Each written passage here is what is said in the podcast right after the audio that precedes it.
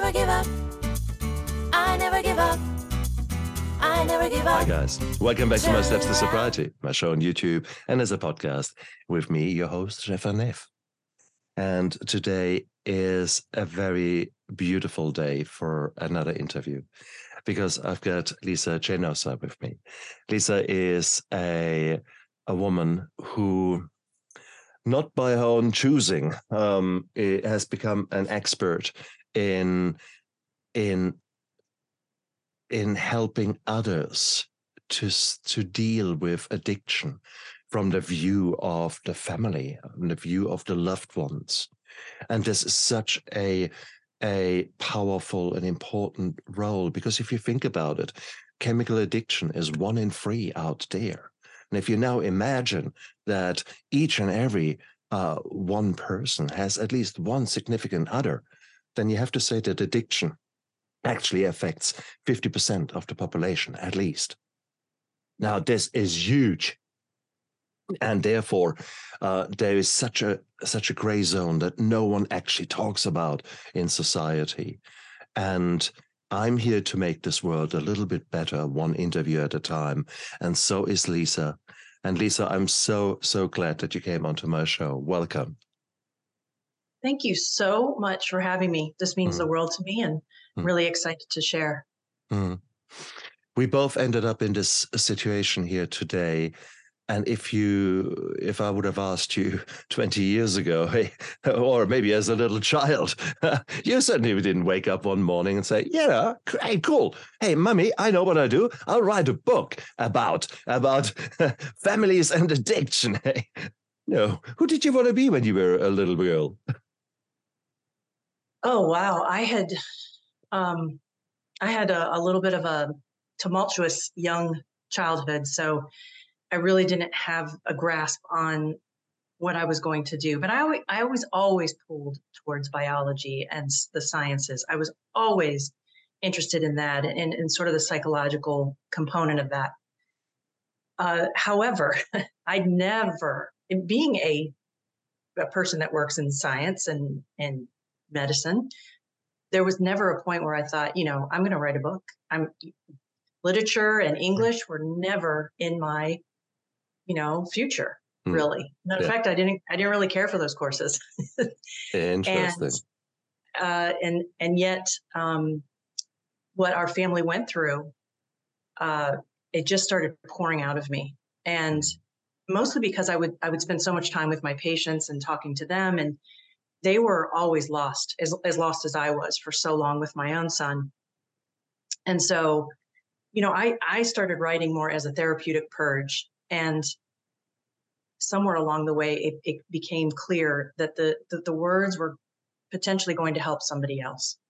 So i started sort of formalizing what i was writing and then it and then it turned into oh, wait a minute there's a million resources that people need access to Yeah. and information. Yeah. and the part that i didn't get in the beginning was really the decoding of the language of addiction.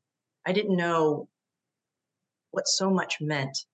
And i feel like if i would have known much much earlier i would have been able to help my loved one much much earlier right? And and that's my goal is to is to get this stuff to people sooner so mm-hmm. they have more of that intervention to help someone that they love so much with this with substance use disorder Beautiful. Beautiful. You were pointing already to your profession that yeah, and you love to biology, psychology. What was your nursing career? What, where did you, uh, what, did you go into addiction at an early field? I know that that your father was actually a DEA uh, uh, agent, was actually working in uh, in in actually the, the the law enforcement side of Yeah. addiction. Um, Was there? Did he talk about his work at home? was actually my mom Your It mom? actually Oh, my wow. mom. It was- that's okay Excellent. common common you know miss like understanding my- so yeah. Oh, wonderful! Wow, power yeah, my woman. And um, she she had such a powerful influence in my life because my mom had five children and still worked in liquor and narcotics as an agent. And um, I just looked up to her so much for that reason. And there was this, there was a point in my life where I thought, I, I need to find a way to combine law and medicine. This is not under any circumstances how I thought it was going to happen. But guess what? I work in medicine every day as a physician assistant in family medicine. Right. But I now work with law enforcement uh, in in crisis intervention training, uh, basic law enforcement training, mental health training, Beautiful. and working on the legislative level as well. So here I am working in medicine and law, and Beautiful. that's what I wanted to do when I was, you know, first getting started in in, in school. And that is so beautiful. That is so necessary because we have got always, um, certainly over the last, probably what, uh, 50 years, I guess, at least, there was a clearly a criminalization of addiction. Addiction yes. was a, a, matter of the law. Um, it was a prior to that, it was a, a moral issue. Um, and so it was really the, the understanding that addiction is actually a mental health problem. Um, that that really only came about what 10 20 years something like that yeah. and there is still in law enforcement circles around the world, um, there is still, um, I guess, that that grasp, that uh, or that, that attitude, um, because addicts do bad things. There's no two ways around that because they need money, they need a fix. So therefore, yes. they do whatever is necessary for them to stop the pain. Um, and therefore, that is what, unfortunately, the police has to deal with. Um, and it's lovely to hear that you're trying to humanize the perpetrator. And that is, I think, such a wonderful thing. But I mean, how the hell did you get into that situation? Tell us a bit about your story with your son. Yeah, uh, we got into that situation because of a very bad outcome with law enforcement. Um, my son was suicidal. He had a blood, blood alcohol content of greater than 0.4 which we know you know can be very very serious, very deadly in some cases. Um, the night that he was suicidal, he had also hit his head, so he was transported to the hospital, and for head injury, for intoxication, and for uh, suicidal um, ideation. Mm-hmm. And ultimately, a, a number of things had happened, but they did call in a mental health deputy, which is supposed to have an additional about 20 hours of training to handle that situation the, the, the all the individuals involved emergency room physician, the um, on-call psychiatrist, the social worker, they all agreed and definitively definitively said he needed to go to mental um, a mental health facility because of his uh, hmm. suicidal mm. uh, ideation. Um, there was a lot of stuff that happened that night. He was unarmed. He wasn't harmed to anybody else. The only person he wanted to hurt was himself. There was underlying trauma that we didn't know about yet. Of course, nobody at the hospital knew about yet, but we learned that later. However, it really shouldn't have mattered hmm. mattered that that night. There was an officer that came in. He was not happy to be there. It was the middle of the night. He was dealing with another drunk, you know, um, and, and not happy about it. He took him to jail that night um, with they got him out of out of the bed he was completely exposed in the front. His gown was open in the front. He had no clothes on underneath. They had him in handcuffs and they took him to jail instead of the mental health facility that night. Uh, after a while, they took off his handcuffs. He was able to cover himself up. And within about 12 hours, they put him in solitary confinement. So for about three days. So as you know, anybody that's suicidal, the worst case scenario that could happen happened to him. So furthered, you know, any kind of trauma or subsequent PTSD from that event really just uh, made things so much worse. So, as a result, um, it took a while. Initially, I wrote to legislators and I, you know, went to the ends of the earth to try and get help for him. Hmm. He ultimately was put in jail for a little while and then went to rehab and was sober for two years after that. And we thought that was his rock bottom, but that ended up not even being close, believe it or not. But as a result of what happened to him that night, it was really critical to me to understand you know, after I got through the anger and the the the disappointment and really the rage about what happened, I said, why did this happen? What happened to this professional that was supposed to take care of my son? So I looked at it and I said, there had to have been some professional burnout, some compassion fatigue, maybe his own mental health Mm. was in poor check. And that's what really instigated. Once my son was sober, I then took my opportunity to volunteer and go out for crisis intervention training to teach officers about mental health, about um, de escalation, about crisis intervention, and about their own mental health, like having their own check. And it was it, it was really transformative, not just for me, because it you know it was very healing for me to be able to do that. Mm. And I know that look, I, I want to say this is not this was not a systemic situation with our police. I never felt that way. I've always been very supportive. You know, my mom was uh, an officer Mm. my whole life.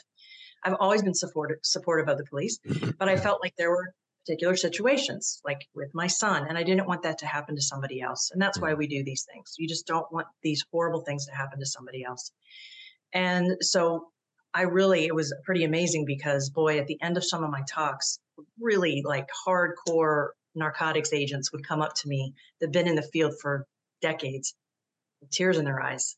And they'd say, you know what, I, I, it's time for me to do some self examination. And I said, that is the only reason I was doing this. Beautiful, beautiful. Wow. Wow, wow, wow. What time frame are we talking about here? When was the the the sort of critical event um, with your son? How Two- old was? was dis- Sorry, you- he was about, oh, I'm sorry. no, no, ladies first. Ladies first. it was December 5th, 2017. So that was about six years ago. Mm. So he was in his early 20s. when this What was the lead up to that? Was there were with hindsight were there the the signs on the wall, and you were Oh, just yeah. Oh, yeah. Oh, So What were some of the signs that, with hindsight, you picked up that your son was not happy, that things were not as straight as you thought they might have been? So he had um, his addiction started at the age of around 12 to 13. He started drinking at his father's home. Uh, we were divorced and we didn't know that he was drinking and certainly wouldn't have any reason to say, hey, don't don't drink over at your dad's house or call his dad and say don't, you know. There's just that didn't seem logical at the time, but he Mhm. was drinking and he found that uh, alcohol became a very um, immediate soothing remedy for him um, right from the start. Um, Mhm. When he was trying to deal with, you know, young teenage years and awkwardness and Mm, mm, things like that. Well, it it escalated and it escalated, and we didn't know. And and I always emphasize, you know, I'm I this is a medical home. I'm I work in medicine. My husband works in Mm. medicine. mm. You would think maybe people would think these folks should have been more aware, but we were not. We were not Exactly. he had the typical um, sort of signs or you know you know mood swings and difficulty sleeping maybe some changes in school uh, some challenges with relationships. He had you know bullying uh, that was happening to him.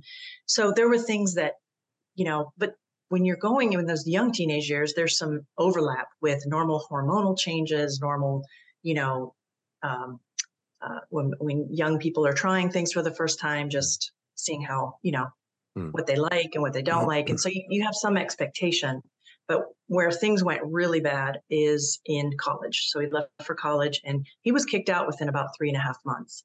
And the college called at that point and said you need to get him some help. He's in trouble. Wow. with yeah with drugs and alcohol. Wow. and so that was really our first awakening. You know he was really incredible at making us believe that he was okay and going to be okay. So we proceeded to let him sort of make some some choices for himself. Those choices turned out pretty bad and he um things got worse and worse and he had before the december 5th um, in 2017 he had gone to rehab already i think once or twice. So the, the december 5th rehab visit was the third or uh, maybe second or third and he went a total of nine times. Define rehab to me. Are we talking the traditional rehab in uh, the inpatient rehab, um, four weeks kind of um, thing? Yeah, eh, the inpatient rehab nine times. He also a couple of them were a little bit longer. The first one was a three month program that he left early at about two months. Um, he went to inpatient. He stayed with outpatient, like in, intensive outpatient therapy. Okay. He stayed in sober homes. So, you know, he's kind of been through all of that. Wow. You were pointing towards the alcohol as a as a sort of early start. Um, Yeah. You then also mentioned drugs. What drugs came in? The, the main drugs were um, marijuana, cocaine, and hallucinogenics Wow. Okay. later. Put it all in, shake, add some hormones. Oh my God. Oh my God. When the brain is trying to develop. Right. Exactly. Exactly right. Oh boy. Uh, it is hard for you because here you were uh, still a single mom at that stage.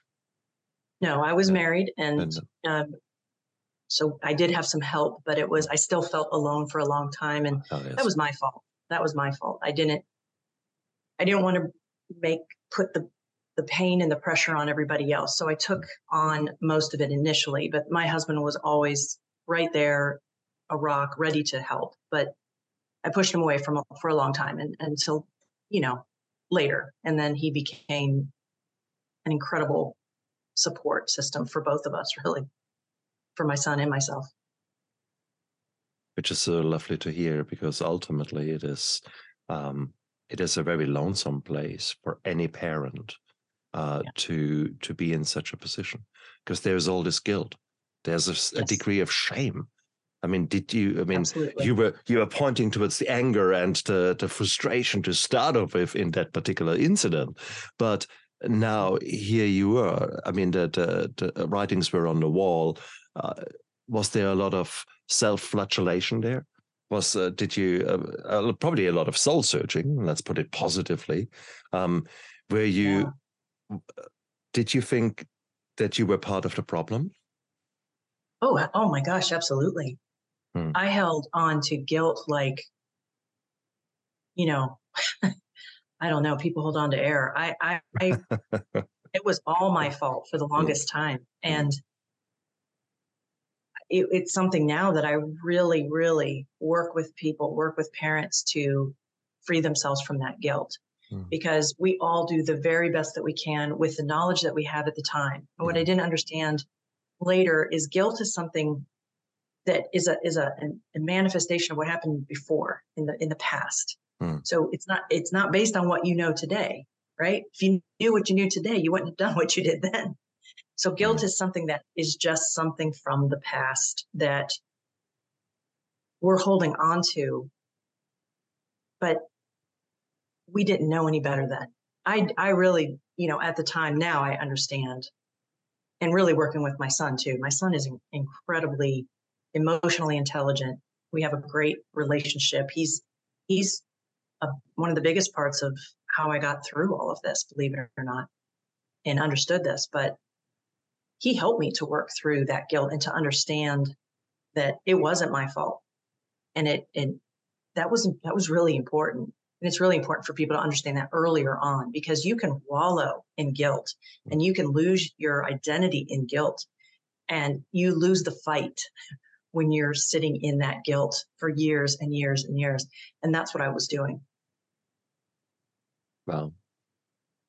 Wow.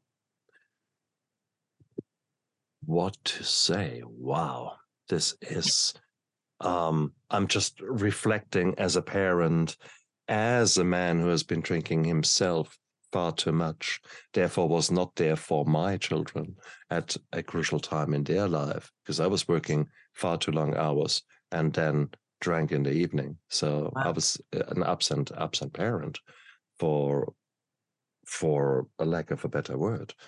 And there is, do I feel guilty? Yes, I still feel guilty. And certainly my younger son, who's nowadays 20, uh, for a long time, he told me, yeah, shit father, kind of a thing. He left me alone and and blamed me um, to a certain degree.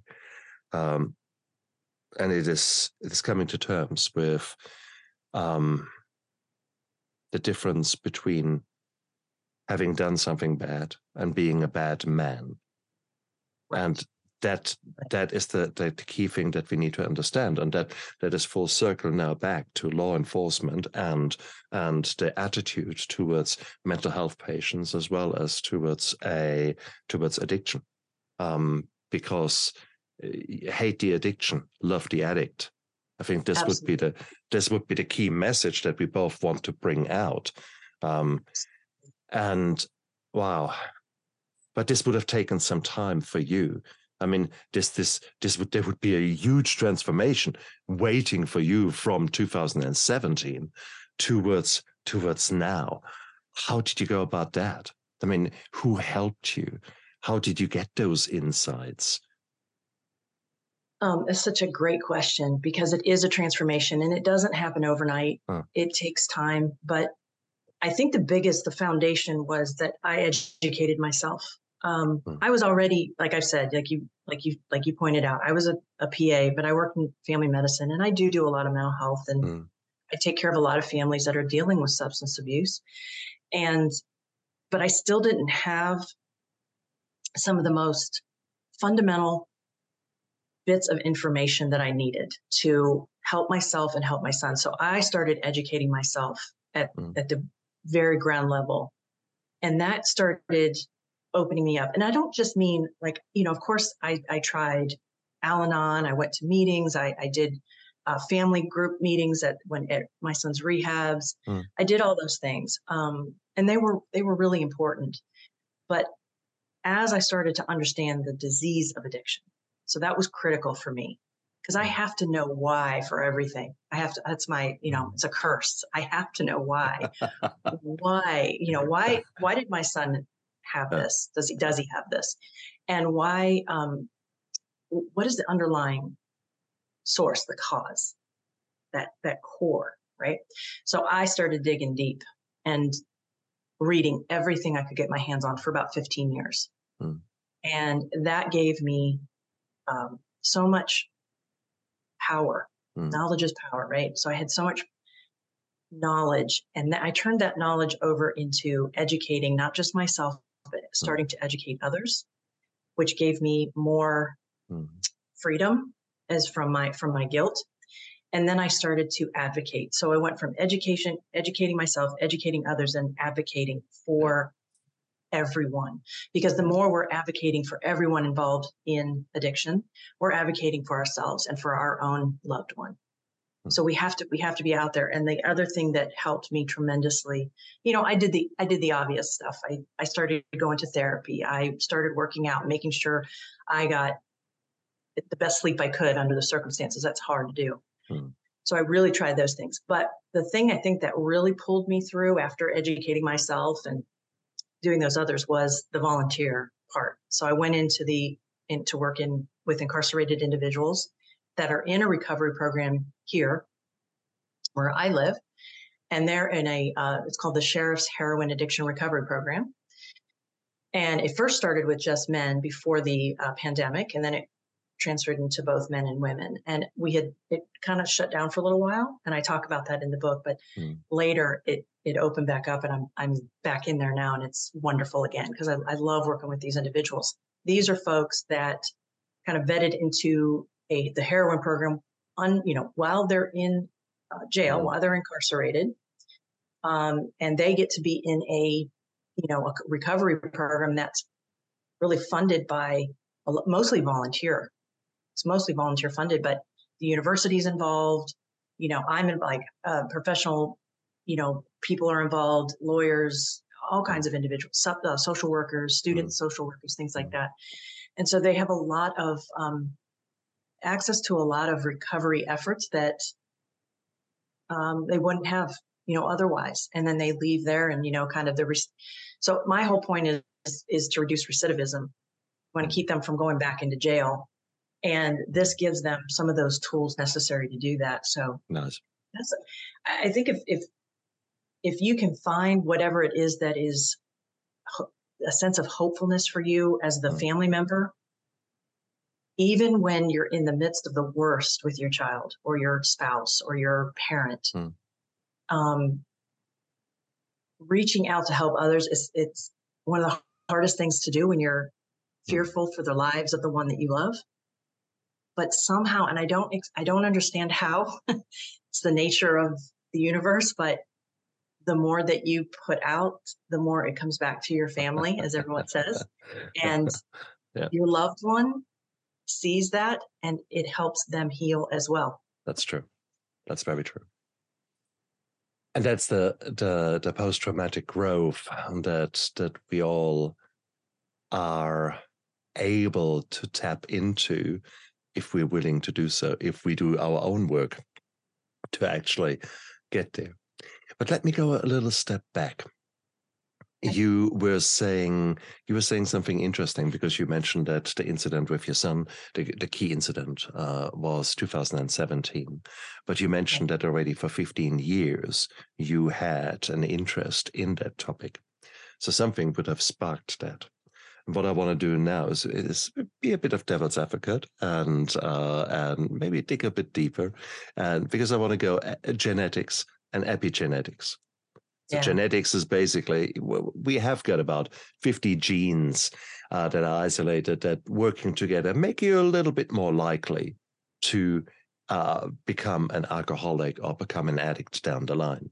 So if you were to go back to yourself um, and maybe in your line uh, going back, um, has there been addiction there? Have you So- had your experiences?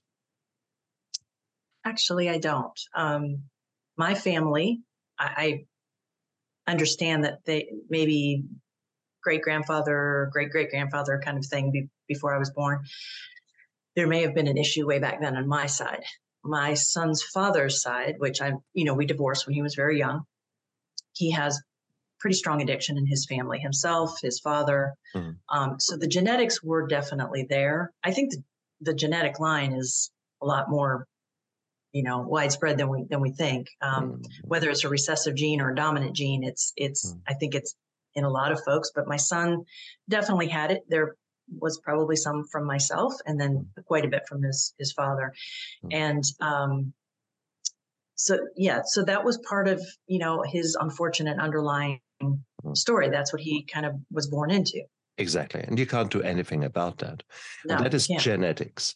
But there is epigenetics. Now, epigenetics means the soup of influences that from internal or external wash Yes. over these genes and switches some of them on or off, um, depending upon how we look after uh, ourselves or how we look after our family. And I think that is the, the key to it. We nowadays know that, for example, an early exposure to alcohol um, is uh, actually very detrimental. Um, it makes it far more likely that this young, growing brain says, Ooh, I like that. Yes, please give me more. Um, and that's where some people advocate actually the drinking age should be 25. Because when you start drinking after 25, it's far less likely that you develop alcoholic tendencies compared with uh, starting earlier on. Um, so there is that. Um, it's interesting to hear you sort of saying um, the the 15 years though. What made you go into that field? What what happened 15 years ago where you actually became intrigued? Well, again, I, I think that the the thing that made me want to go into medicine and law was the combination of my my mother's work, I suppose, just I being guess, yeah. surrounded by that. Yeah, yeah. Um, but you know the the I I've been immersed in this for 15 years with my son Right. and I didn't really get into the advocacy of it until maybe five years ago or more, Gotcha. or like a little Gotcha. little before. So Gotcha. I've been immersed in it, but I couldn't start doing anything. And the whole point of the book was to say, get busy before ten years goes by. Don't wait a decade Nice. Nice. like I like I did. That was it was it was foolish because I was I was absent for a decade. No one saw me. I was hiding. I was in just, I was in my own hell. But I recognize now that you said this swoop of influences. I completely recognize now, which I didn't then. And these are these are important things to also be able to say, you know, oh, these are the things why you shouldn't have that carry around that guilt. My son and uh, you know my my my ex-husband and I divorced when my son was very young. He has more recently in the last couple of years started to understand the sort of known now abandonment issues that he Mhm. was not willing to accept for i mean he's almost 30 so he was not willing to accept Mm. that that could even be in his world that you know but he absolutely has every symptom of it in terms of not feelings of inadequacy feelings of unworthiness um, and he's felt that way his whole life i'm not worthy so when he found alcohol at the very young age like you said very young 12 to 13 that cemented in the genetics, Mm, mm. then the epigenetics that were occurring, and the young age that it happened at, the effect of it at that moment. The effect was profound, he says. Found God in a bottle, as you know, people say. Ooh. The effect was profound. Mm, And it became his coping mechanism for everything, as as you probably hear a lot. And then became his only coping, coping mechanism, his exactly. only one. Oh, he you- was to the point he was to the point in his addiction that if he kept drinking he would die and if he stopped drinking he would die do do you know what i mean That's why I'm laughing or why I'm smiling when you say such harsh words because I recognize them within me. Um, there was certainly a time when I was very much identifying with what you just said. Um, And that's that's important. That's actually so important because it describes the pain of addiction, which in its own right is more trauma.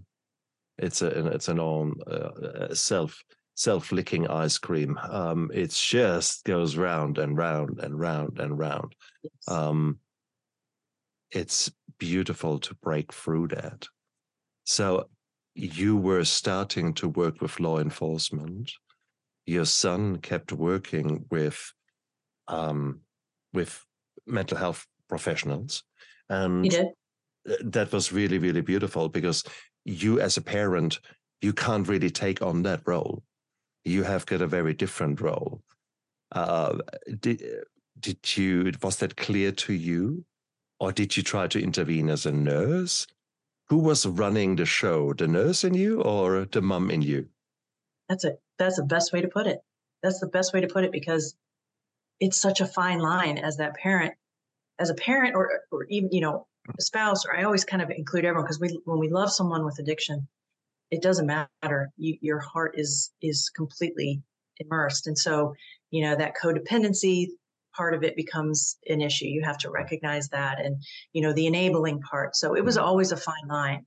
The problem i think for us was that we had such a close relationship and we we communicated very very deeply like about like he's very psychological very philosophical very um, intuitive um, and even you know and, and he did have a lot of sober years in his 15 years like there were sober years months weeks you know that we would have very um, intense conversations. And so it was always this fine line of understanding where can i help without enable? Where can i Mm, how much am i helping now that i'm hurting? Mm. how much how many times am i going to put his oxygen mask on and lose my own air and it happened over and over and over again until i Mm. said oh i can't do that anymore. I am i'm drowning over here. I am drowning because i'm trying to keep him alive. And he recognized that too. And we had a moment there was I, I i write about this in the book there was a day there was an event and it he was um trying to he was trying to get himself to intensive outpatient therapy and in order to do that he had to be sober Mm. so he said he would stay with me Mhm. to get sober but he Mm. came over with his substance which is you know his doc was alcohol and within within because it took a couple days you know So within about two to three days, I said, I, I woke up and I just said, I'm, I'm not going to do this anymore. I'm not going to do this anymore. I love you.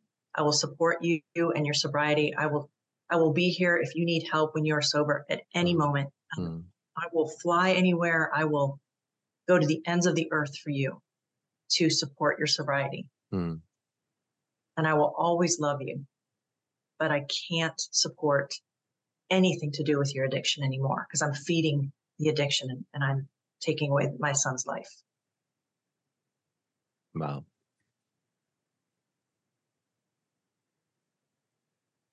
Were there further attempts of him to take his life? No, nothing that was overt. He he did have episodes of um, we call suicidal ideation. So there's passive and active suicidal ideation. So he had passive thoughts of wanting to die, Hmm. but no active, you know, plans or desires. Hmm. Hmm. But again, those were while he was drinking. Hmm. When he's sober, it doesn't exist. Beautiful. He doesn't, yeah, he doesn't have, now I shouldn't say it doesn't exist Hmm. because he does have depression. Hmm. So there are, are very difficult times. Um, but when you pound down the serotonin with a hammer Mm. for 15 years, Well, Right? exactly. Exactly. you, it's very hard to regenerate serotonin, but it can happen. And I, and I try to talk to, to people about that. It does happen. It can, but it takes Mm. time and it takes a lot of work, a lot of work. and it takes time. I can remember the. Uh, it took probably for me half a year, three quarters of a year um, after stopping drinking, when one day I sort of drove along the road. There was a street vendor selling strawberries. I thought, hey, I'll buy some strawberries for the family. And I nicked one, uh, well, not nicked, a- I bought the strawberries, put them in a car, took one out, added, and thought, wow, this is the most beautiful strawberry I've ever tasted in my life. And there was this beautiful feeling come, came over me. And it was it was basically it took this long for my for my body to self-regulate back to actually achieving normal spikes of dopamine, of serotonin, etc. And it was just an amazing feeling. And I thought, wow, the best strawberries. Wow, what did you do to grow them? so it was was bizarre. So that is the coolest story. Yeah, it takes time for you to come back to an equilibrium. I think that's really, really, really important to know. Um, the the- oh, so many things there. I think it, we need to to understand that this is not a quick fix. And I think as parents, we want to go in there. As doctors, I'm an anesthetist. Okay, I get called when shit hits the fan. Um, I Yeah. walk in there. I'm the knight in shining armor, the special forces. Okay, guys, move aside. Let me deal with it. Bang, bang, bang, bang. Done. Okay, that took now 23 minutes. okay, that's often my job. Um, Right. And here you come into such a situation where you're freaking powerless, where you Yeah. often are helpless because there is not a quick fix of something. We men are particularly bad, regardless of profession. We are fixers. Okay. And you can't fix addiction. You can't do with that. So, uh, how did you deal with the fixer in you? Um, how did you deal with the I want to do Oh, it I- now? I sucked at it because I, like- you, I have 15, 20 minutes with my patients or, you know, maybe a little bit more sometimes. And so, you know, you get this finite amount of time, you get in there, you do the job that you're supposed to do and, and everybody leaves happy, you hope. And, um, no, that wasn't, you know, the case. I am a fixer for everything, you know, that's what I do. I do. Hmm. I'm a solutions oriented individual. There, everything has a solution. Everything has everything. So I drove my son crazy with that. But um, what I learned, what too late again, which is why I say this is so important to learn this early on, is one of the most important things I should have done early on. Well, two things. Two things I should have done early on. Number one, I should not have stepped in that very first time when he got his DUI. And I stepped in to help with the lawyer and you know the transportation and the, the pay and the, you know the finances, whatever should never have done that the very first time And then number two, I should have learned effective communication. And I learned again almost 15 years later. So it's been within, I guess, maybe not 15, maybe 12 or 13, because it's been a couple years. There is a form of communication called the CRAFT method. And I'm a big advocate of it because I learned, I learned it. And it is community reinforcement and family training, is what the acronym is for.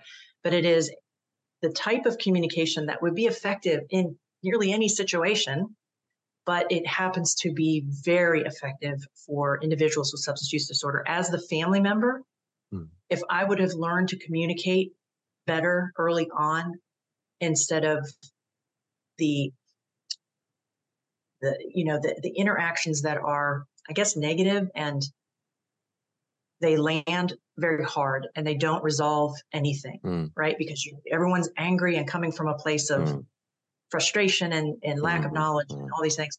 When you learn how to communicate, it can change everything. And I did start to learn how to communicate. And guess what? We did start to communicate so much more fluidly and, you know, productively mm. and, mm. You know, so that's that, that's what I would highly encourage individuals to do early on is, is mm. get effective communication training of some kind, whatever kind you like, whatever works for you. Mm because it does help. If you if you love someone like I did, like I do so much and you want them to you want to help them hmm. without enabling them without overstepping your own boundaries without just learn how to communicate with them. just like that just like that. But it's hard. No, it's not. It's so hard. It's we are crap as humans. We are crap in communicating. Communicating for us means talking, talking, not listening, not actually understanding. And that's so, oh, but uh, it is uh, such beautiful words you're saying. and maybe it should highlight to all the viewers and listeners out there God, we need some training in that because we're crap in it. Okay. If we were not crap in it, there wouldn't be so many wars and so many misunderstandings and so many, you know. I appreciate that. Thank you so much for saying that. No, it's exactly right.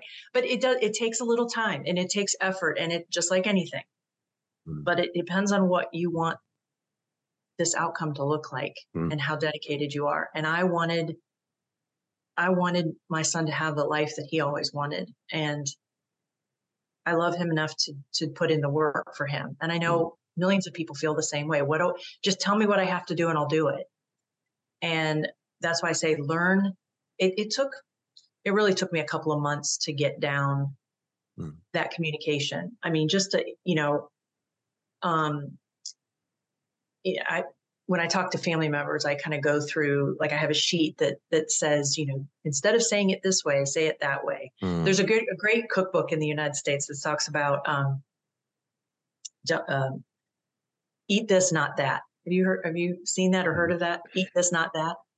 Tell me more. So it, it's called "Eat This, Not That," and it it all it is is showing you what instead of eating it like this like you know hamburger cheeseburger you know hamburger and fries in this way eat it like this and you have improved the health um, you know of it by mm-hmm. whatever percent 50 percent 100 percent so this is the same type of thing say this not that i, I have an like. i have an example that says instead, instead of saying something like what's going to be different this time and you know how we say that we say what's going to be different this time or you're, you're getting you're all mad you say i'm really glad you're giving this another try Nice. There's a yeah. different way. Yeah, it's your different way that you're approaching that instead Absolutely. of being. And so it's it's little, it's really little, mm. little tiny alterations in how you're approaching mm. what you're mm. saying that make a big, big difference to go a long way. Absolutely. I think there are other ways how parents can also help uh, and that is really, again, it comes a bit back to what we said earlier with regards to modeling, going out there actually and helping, for example, others. Yeah. You can model that in your own life. We nowadays know that um, there are genomes in our body that we didn't get from mommy and daddy. In other words, the gut microbiome. Um, and we know that that plays actually a crucial role when it comes to to serotonin levels, when it comes to um, the yeah. way that we are behaving as humans. And uh, I think it is such an such an under uh, yet so powerful intervention to actually change our own nutrition and to actually look after our guts to stop the leaky gut, to stop the to to actually encourage those microbiomes, uh, uh or uh, those those bugs uh, that are living in us and that are helping to to produce the good the good serotonin, the the good uh, yes. other uh, neurochemicals. And for those of you who think, what the hell is he talking about? Um, we've got about a kilogram and a half, so maybe three pounds or thereabouts of brain tissue, of nerve tissue up there. You have got the same amount of nerve tissue in there. So Correct. next time you have got a gut feeling, um, yes, there is there is something like that. Exactly. And I certainly know that once I actually dealt with my food allergies, once I knew what was actually good for my body, not. Once I started a Mediterranean food plan, um, where really uh, loads and lots of colors in your food, the more greens, the better, um, and a few. Uh, um, um uh, variety basically and, and cut out the carbs cut out the shit uh, the, the yes. highly processed food once you do that your body is different there was maybe 15 years ago now uh, jamie oliver jamie oliver an english chef.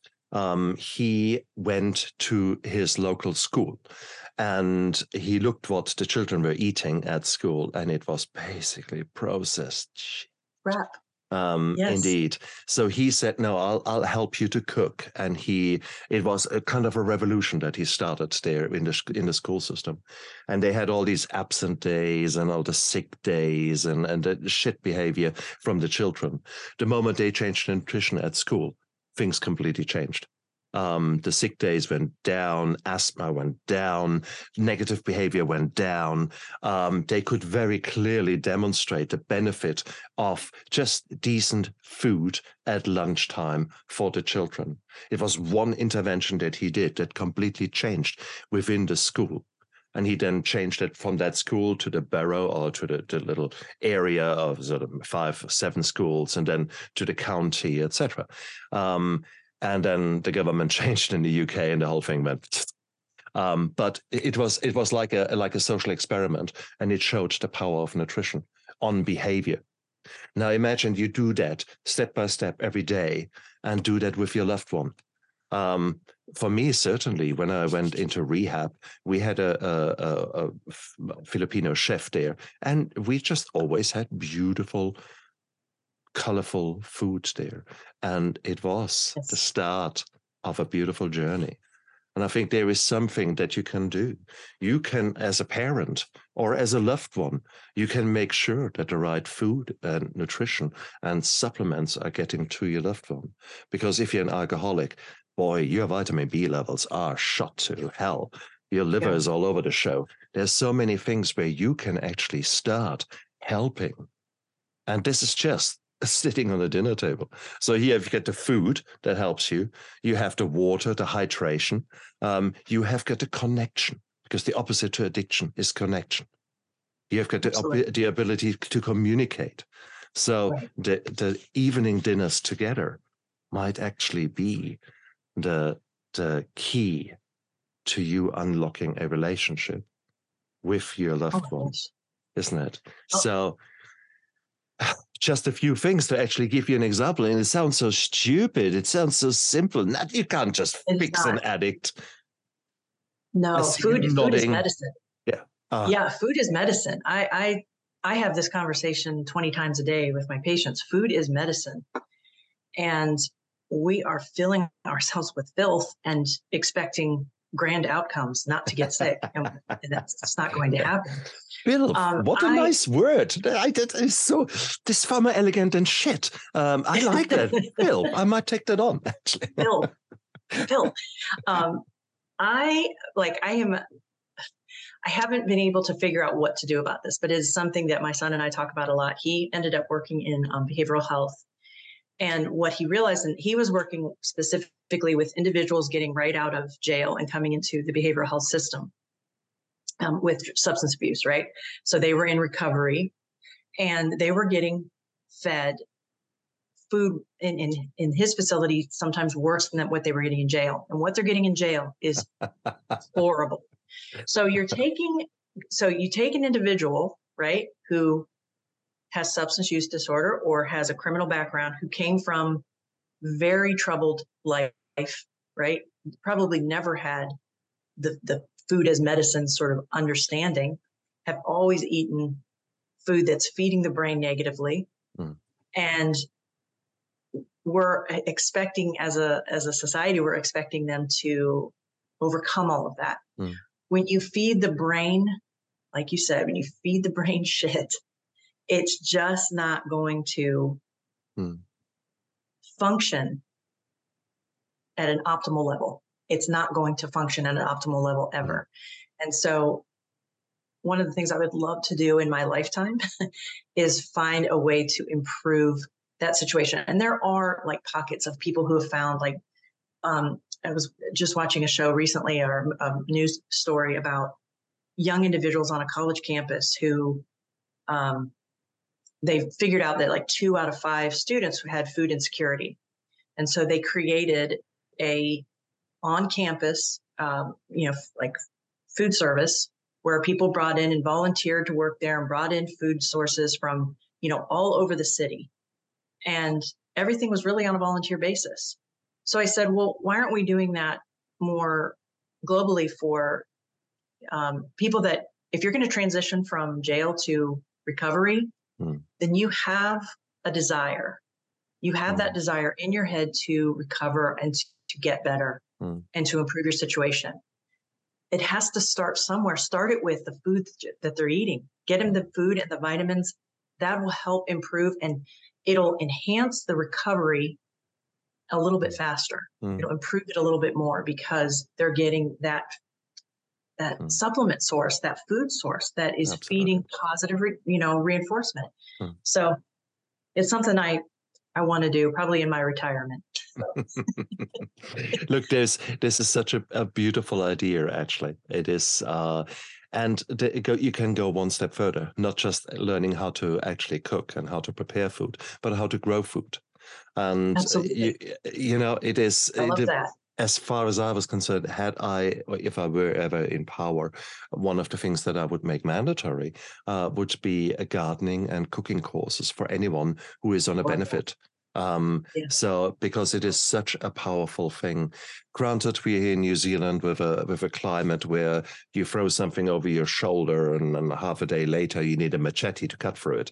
Um, so uh, bottom line is a, a, lot of things grow really well here, and you could make an argument that, and I I live in a big town. What the hell? If you go back to to the last hundred years where civil wars has ravaged towns and people were trying to survive in towns guess what? You can grow some spinach everywhere on a on a bloody windowsill on a rooftop etc so yes. you can yes. you can actually uh, you can do a lot of things. And by actually teaching people how to do that you give them power they're no longer yeah. helpless. They're actually now taking action. And that is turning them from a victim to a survivor. And that yes. is beautiful. And then yes. once you actually learn how to cook with those whatever things you grow, uh, yes. suddenly you think, well, that is cool. And suddenly you yeah. pass those skills on, as our ancestors did for such a long time. These are all Absolutely. skills that we have forgotten, that were uh, that were engineered out of us. It's social engineering in the 60s and 70s that we can blame for that. That when, you know, prior to that, making your own bread was normal. Uh, and then it was suddenly uh, with advertisement changed into if you bake yourself, my God, you you need you're obviously poor. You're obviously not sophisticated because our microwave right. dish does exactly that for you here, just including the, plas- the plastic. Yes, we know the plastic is probably more nutritious than what is in the food, but hey, Ugh. that is another story. okay, yeah, I, I, it's it's my hobby horse here, so I'm I'm I'm I'm here standing on the soapbox, guys. But there is something to be said about that because I find it very empowering when I look after myself, when I actually hydrate, when I make sure I eat well, when I, I have not a standard American diet, but actually no processed food and just stuff that I've prepared. And it gives me pride. It gives me oh, a good feeling and that is often the start to to go out there and you can do that as a parent with your addicted son with your addicted Yeah. daughter give them the life Yes. skills give them the the in, in, incorporate them into a life where you model a different way of coping a different way of Yes. living and that is what you're doing lisa. I mean this is this is you're going out there and and and and are trying to to help others. And that is such a beautiful and powerful thing. So i'm i'm so grateful to you and all the other mums and dads out there who are trying hard to be there. And i don't want to now exclude the aunties the nephews the whoever is out there. I give you all So a big hug okay because you're the the unsung heroes um who are trying to help and who are often forgotten about and who are often feeling so helpless, abandoned, and uh, just don't know where to go. Absolutely. If you feel if you feel that feel that you are fitting to that that description, I think there is one source out there that you might want to have a look at. Lisa, show us the book. oh, I'd love to. Take a look. That is good. Incurable hope. Uh, incurable hope. Just let that ring off your tongue because it is beautiful. Okay. Incurable hope. Where can people get the book? Uh, you can get it wherever books are sold, uh, primarily Amazon, of course, Barnes and Noble, Books a Million, things like that. Um, Nice. it is available right now, and it will be on Audible in Oh. about a month. Um, Ah, of course, it's on Kindle and it's on you know paperback, but it will be on Audible soon. And you can always find me at my website, which also has a link directly to it. Is it okay if I? oh, yes, please. Please, please, please, please. Don't you worry, guys. I mean, you hear it now, but look down there into the description of the YouTube and the video because all of her links are down there. But tell us. It's um at my website is uh, www.lisagennosa.com, and you spell my last name G E N N O S A, G E N N O S A. So lisagennosa.com, very straightforward. So there's a lot of information on there, um, and and hopefully, um, you know, want to reach out to folks and connect and help others to, you know, make a difference. Um, if we're if we're all doing this together, if we're all working together, I mean, no one is doing this alone. No one's by themselves. I mean, you feel like you are, Mm. you feel isolated, but no one is alone. And there's so many of us out there that are willing to Mm. work together and help and and make a difference. So Mm. it's just that connection. if you think about it, great leaders surround themselves with power teams, and where basically they are the dumbest members of that Yes. team. So you've Yes. got an, uh, someone who helps you with your finances, someone who helps you with, if you're a president, you want to know some specialist on military, specialist on foreign affairs, etc. So that that's logical to you. Yet here we are fighting this battle often alone, driven No. by shame and guilt to not disclose that we're actually in trouble. How would it be if you create a power team where actually you talk to other parents or to other relatives who are much further down the line than you are, who know which resources are out there in person, uh, immediately there? What was to happen if you actually open up to your family physician?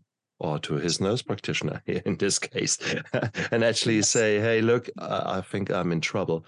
Could you imagine, just maybe, just maybe, that there will be a host of information available to you? Indeed. That's, that's so true. That's exactly what is because people know of my story now.